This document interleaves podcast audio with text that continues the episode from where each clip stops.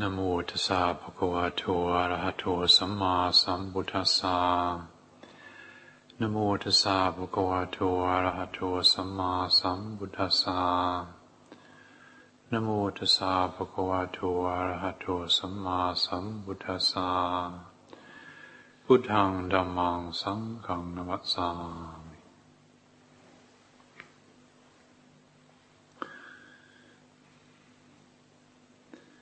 As always, it's very lovely to see you all here, and uh, it's a great joy to see people wanting to come and uh, share this space and be here together in this way. Uh, and uh, of course, uh, seeing something like this, I, am inspired to want to uh, deliver something marvelous and uplifting and, and helpful, and so that's my wish. However, we've had an all day trust meeting today um, from I don't know what time this morning until uh, four o'clock in the afternoon. The trustees were here talking about dissolving the Magga Bhavaka Trust um, and re-establishing or setting up the Harnham Buddhist Monastery Trust. Twenty uh, something years ago, the, this well-intentioned bunch of local yokels started this thing called the Magga Bhavaka Trust, and it was all very good uh, for the time. However, the times have changed and situations changed, and the trust deed uh, isn't actually very useful anymore. And uh, but to change a trust deed, as probably most of you can appreciate, is a lot of work. So today we've been working really hard. Um, I have the greatest admiration for the trustees' ability and willingness to go through all this. I even have a little respect for myself as well.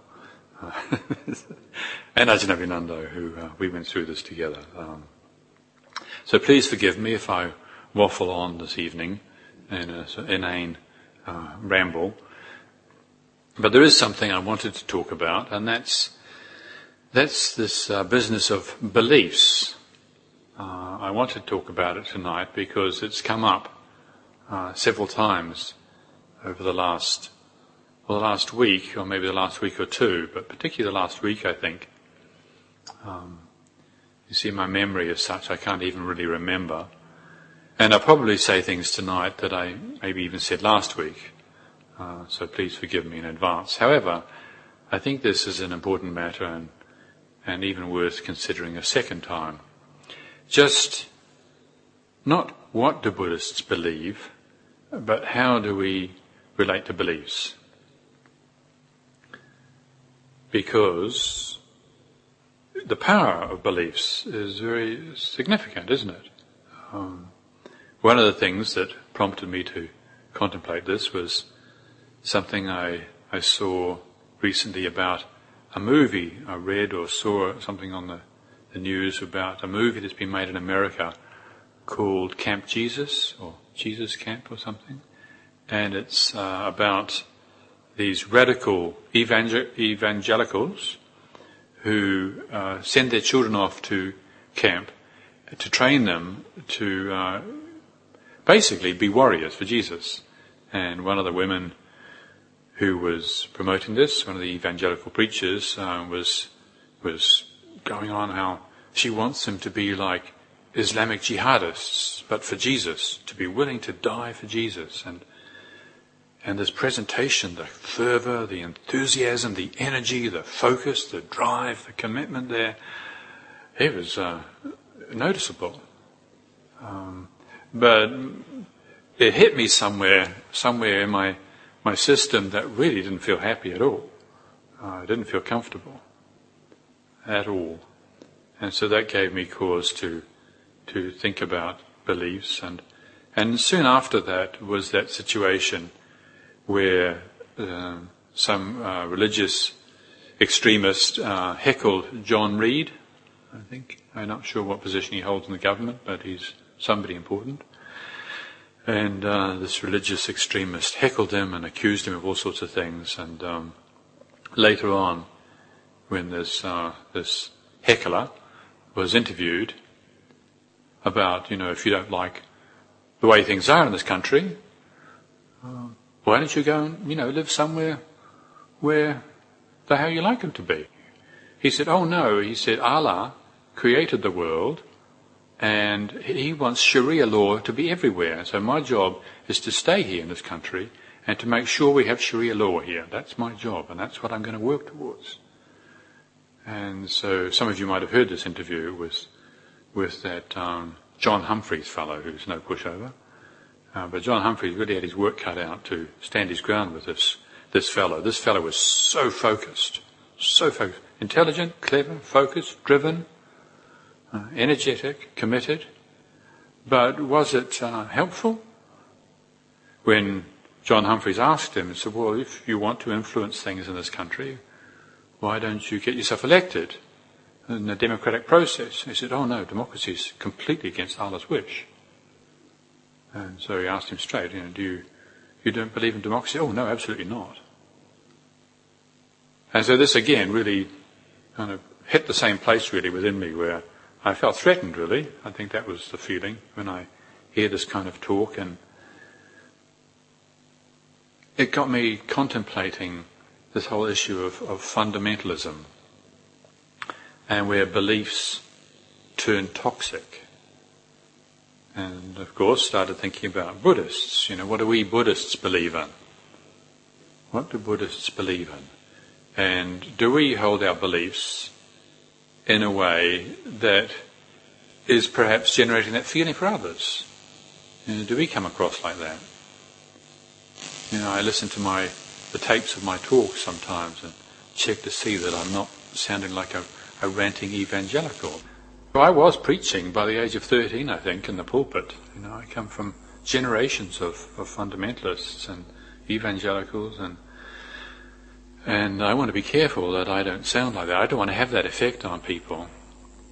So what is it that, that what energy is being generated there?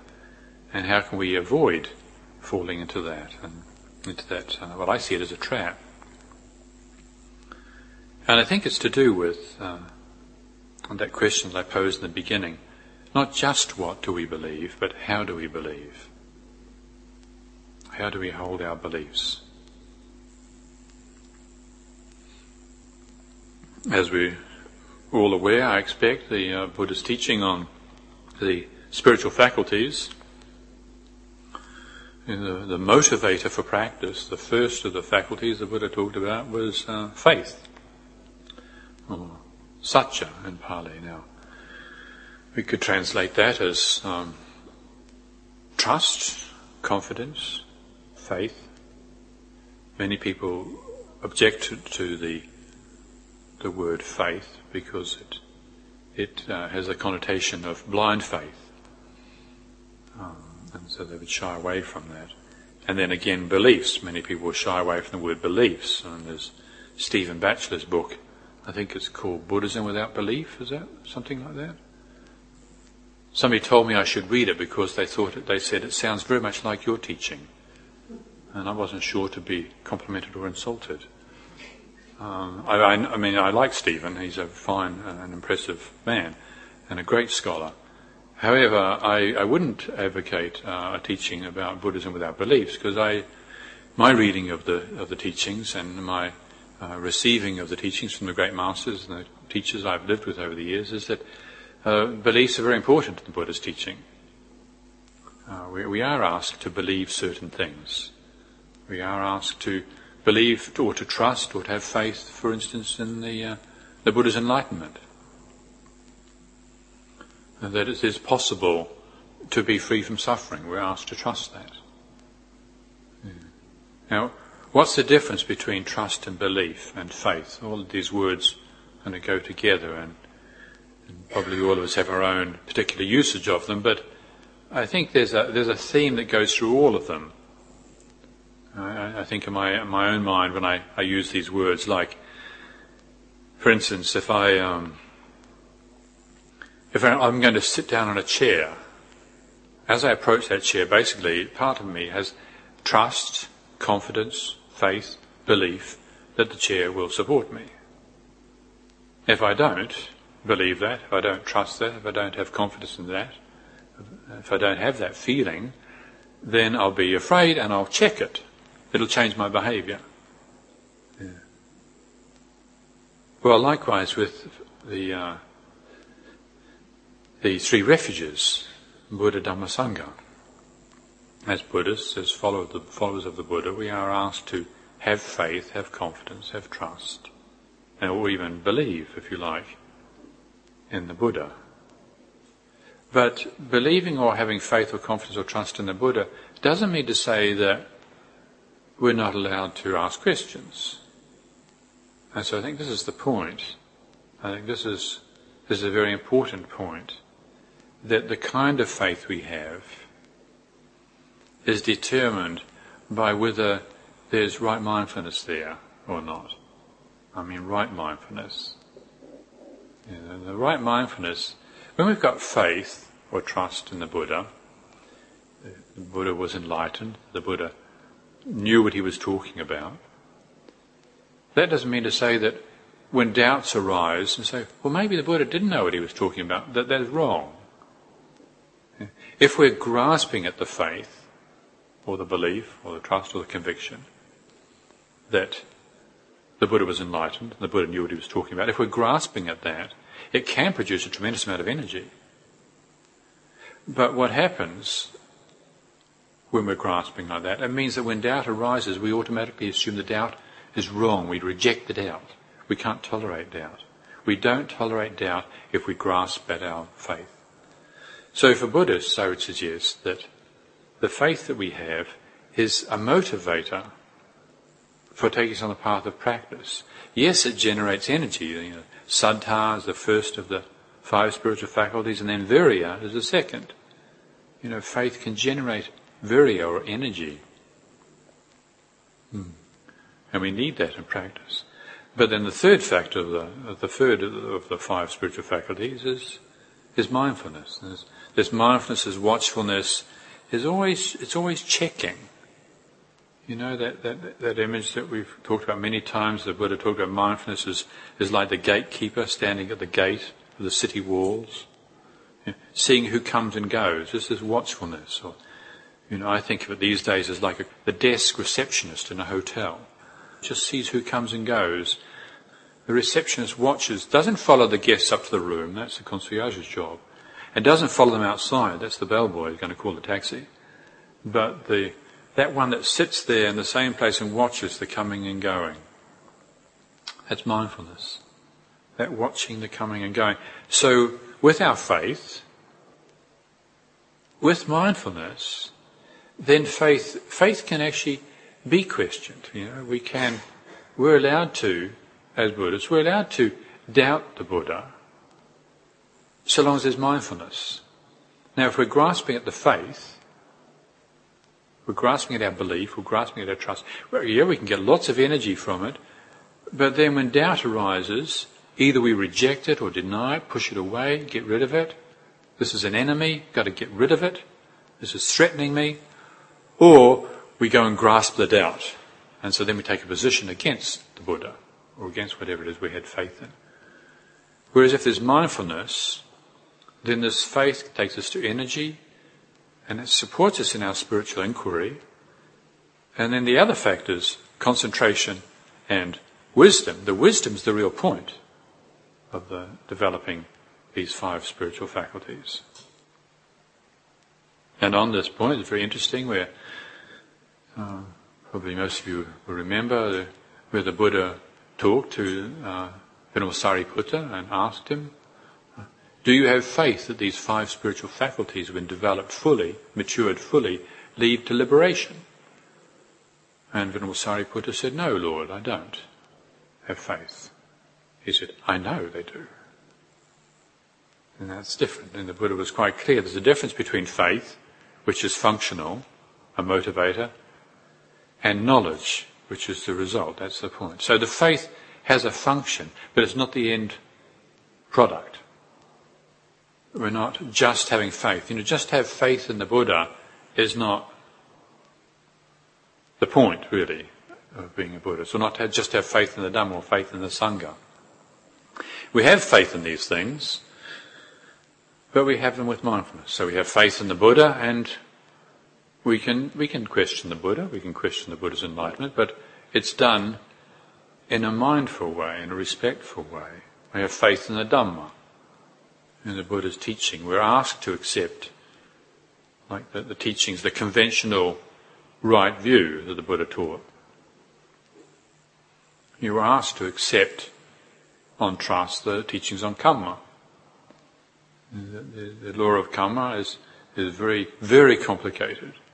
There's some things, in fact, the Buddha said, uh, you shouldn't even think about it. The law of karma, the Buddha said, is not something that you want to assume you can understand very quickly. It's very, very complicated. And yet we are asked to take it on trust. The law of karma is true. And then, and then to investigate it.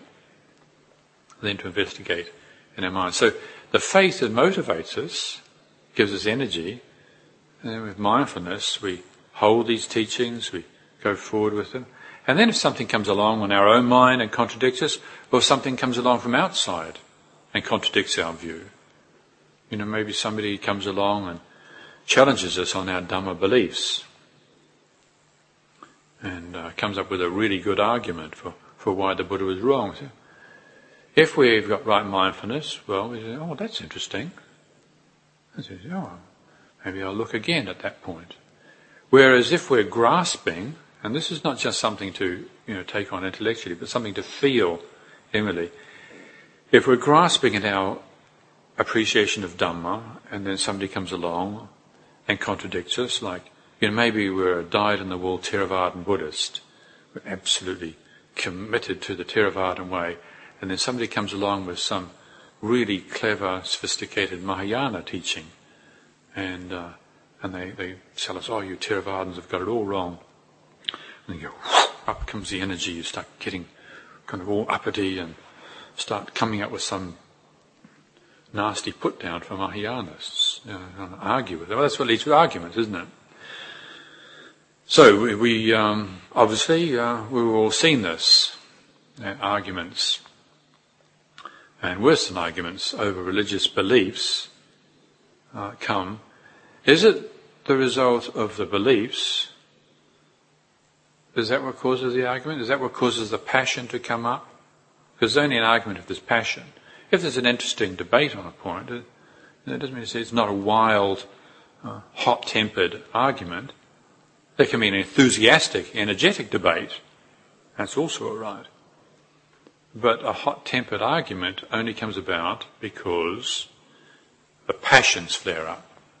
And so why do the passions flare up? Well, it's something that we are encouraged to investigate. But the, the indicator, the pointer that we're actually encouraged to look at is just to see where and when and how we grasp at a, thought form, a belief, that then creates a rigidity in our hearts, in our system, and then pulls the energy up. We get impassioned. Hmm. Now, that passion can be inspiring. You know. Um, in my earlier, my, my childhood, I heard many impassioned preachers. You get this enthusiasm, this thumping the holy book, and this ranting, and and there's a tremendous energy. And you, you, did you ever go to Billy Graham crusades? I used to get dragged along to these Billy Graham crusades, and and these people weeping tears go up, and and say all sorts of things in front of the crowd and because the force of conviction, you know, a charismatic figure, charismatic figure, somebody who really believes absolutely in what they're saying, has tremendous force and tremendous influence.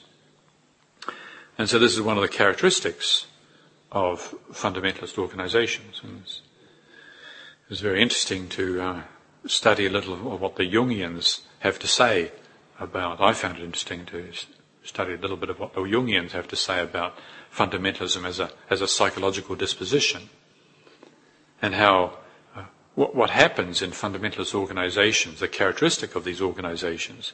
Yes, they can have tremendous energy, but there's usually there's usually a, a whole section of, of no-go areas. This is one of the characteristics of fundamentalist organizations. You're not allowed to ask certain questions. You're not allowed to question the teacher. Mm.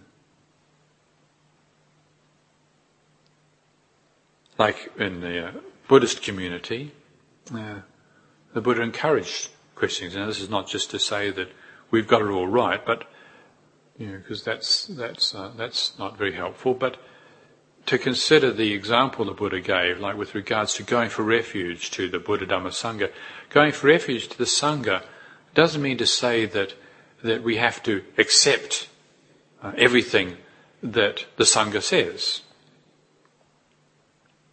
Yeah. On this point, it's also perhaps important and useful maybe at this time to to say just something a little bit about what the, in the Theravadan tradition anyway, what is meant by the Sangha.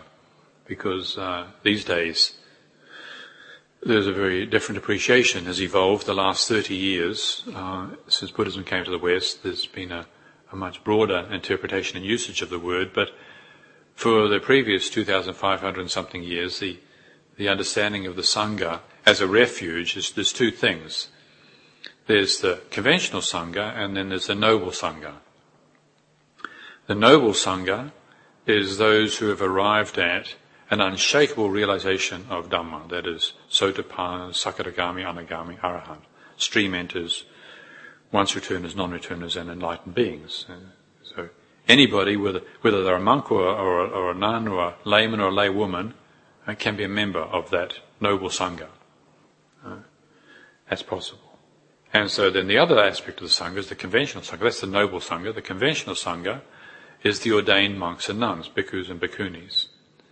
And the Buddha encouraged these two as an object of refuge because they set, or they're supposed to set, a worthy example of inspiration, encouragement, and practice.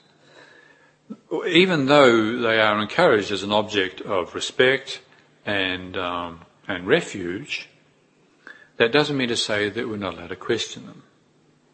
When it gets to the point where the teacher says you're not allowed to question them, that you have to accept everything the teacher says is right, well, personally, I feel that that's really tricky territory. Uh, it may well be um, that in other cultures, sometimes in Asian cultures, there, there, are ways of presenting the teachings where that sort of model um, perhaps works for people. But uh, I, I, personally would question it in, in, our culture. I think the way our ego egos, the way our personalities, the way our characters are structured, unless we have a really thoroughly integrated, matured, balanced sense of authority within ourselves, that if we are asked or required to accept somebody else's ultimate authority in our life, what it does is it tends to make us weak and even stupid. And what happens is we project our authority, our ability out onto that person in an unhelpful way. So certainly, anyway, in Theravadan Buddhism, this is not something that's encouraged, to project that authority out onto another person. Yes, to respect, but always to be willing and to feel free and able to ask questions.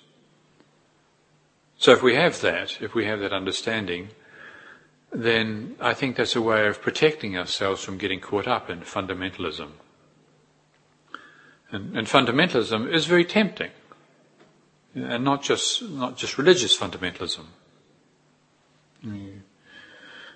Probably all of us can think of, of political fundamentalists, you know, as, uh, who have one, another one of the characteristics of a fundamentalist is a simplistic solution to complex problems.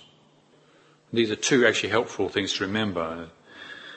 These not a no-go areas where you're not allowed to ask questions in certain areas, and then also this handing out simplistic solutions to complex problems. Yeah. They always come out with the same answer, whatever you ask. And life is not simple, actually. Yeah. Okay, when the Buddha presented his teaching. Thankfully, he presented it. Uh, he did simplify the complexity down to like the Four Noble Truths, which is something that we can get our heads around, and the Eightfold Path, and these teachings very clear and straightforward. However, within this, there's tremendous complexity and subtlety and sophistication of understanding that's required. And so uh, to grasp at simplistic answers to things uh, is probably a warning sign if we see it in ourselves or we see it in others. And again, as I was saying, whether it's in religious organizations or whether it's in political or uh, ecological, uh, ecological fundamentalists. Uh, when there's a belief in something, and if the psychological makeup is such that that we're inclined, conditioned, programmed, whatever, to grasp that belief, it can give this tremendous energy, the narrowing of attention around the belief, the sense of being right. It's delicious. I just love being right. I don't know about you, but I, I really love being right. I can really get off on it when I'm right about something. I just been under is wrong. this feels so good. But that's not something you want to grasp. I think he feels the same way, actually. I think to some degree, on one level, that's the way, that's what the ego likes. Now, if we're mindful, we see these tendencies. We don't pretend we don't have them. Now, there may be some of you who are very attained and don't have these tendencies, but I would suggest for the rest of us, it's good to just be honest about it when we have these beliefs about ourselves, like I am right and you are wrong. This is where prejudice comes from, isn't it? You don't like the colour of somebody, or you don't like the smell, or you don't like the sound, you don't like somebody's accent. Um, it wasn't so long ago in this country that if you didn't have the right kind of accent, you couldn't move through society. You couldn't get a, a decent job. You, thankfully, that's that's changed quite a lot now. But again, this is where prejudice comes from. Not not that we shouldn't have preferences.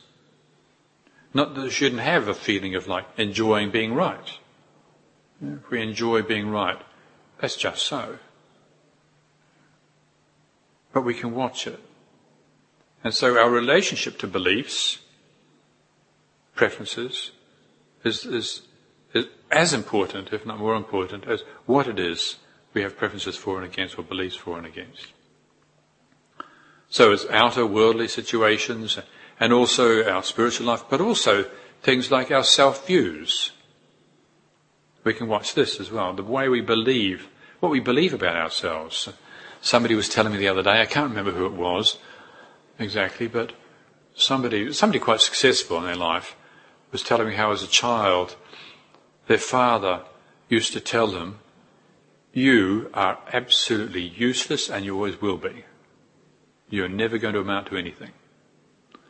Now that's not a very nice thing for a father to say. Um, unfortunately, there are people around who talk to their kids like that. To some degree, probably all of us have had some sort of conditioning uh, in our early life. And we carry these beliefs with us. Do you remember Sue Warren? Lovely Sue. Bless her. Wherever she is now. I hope she's well.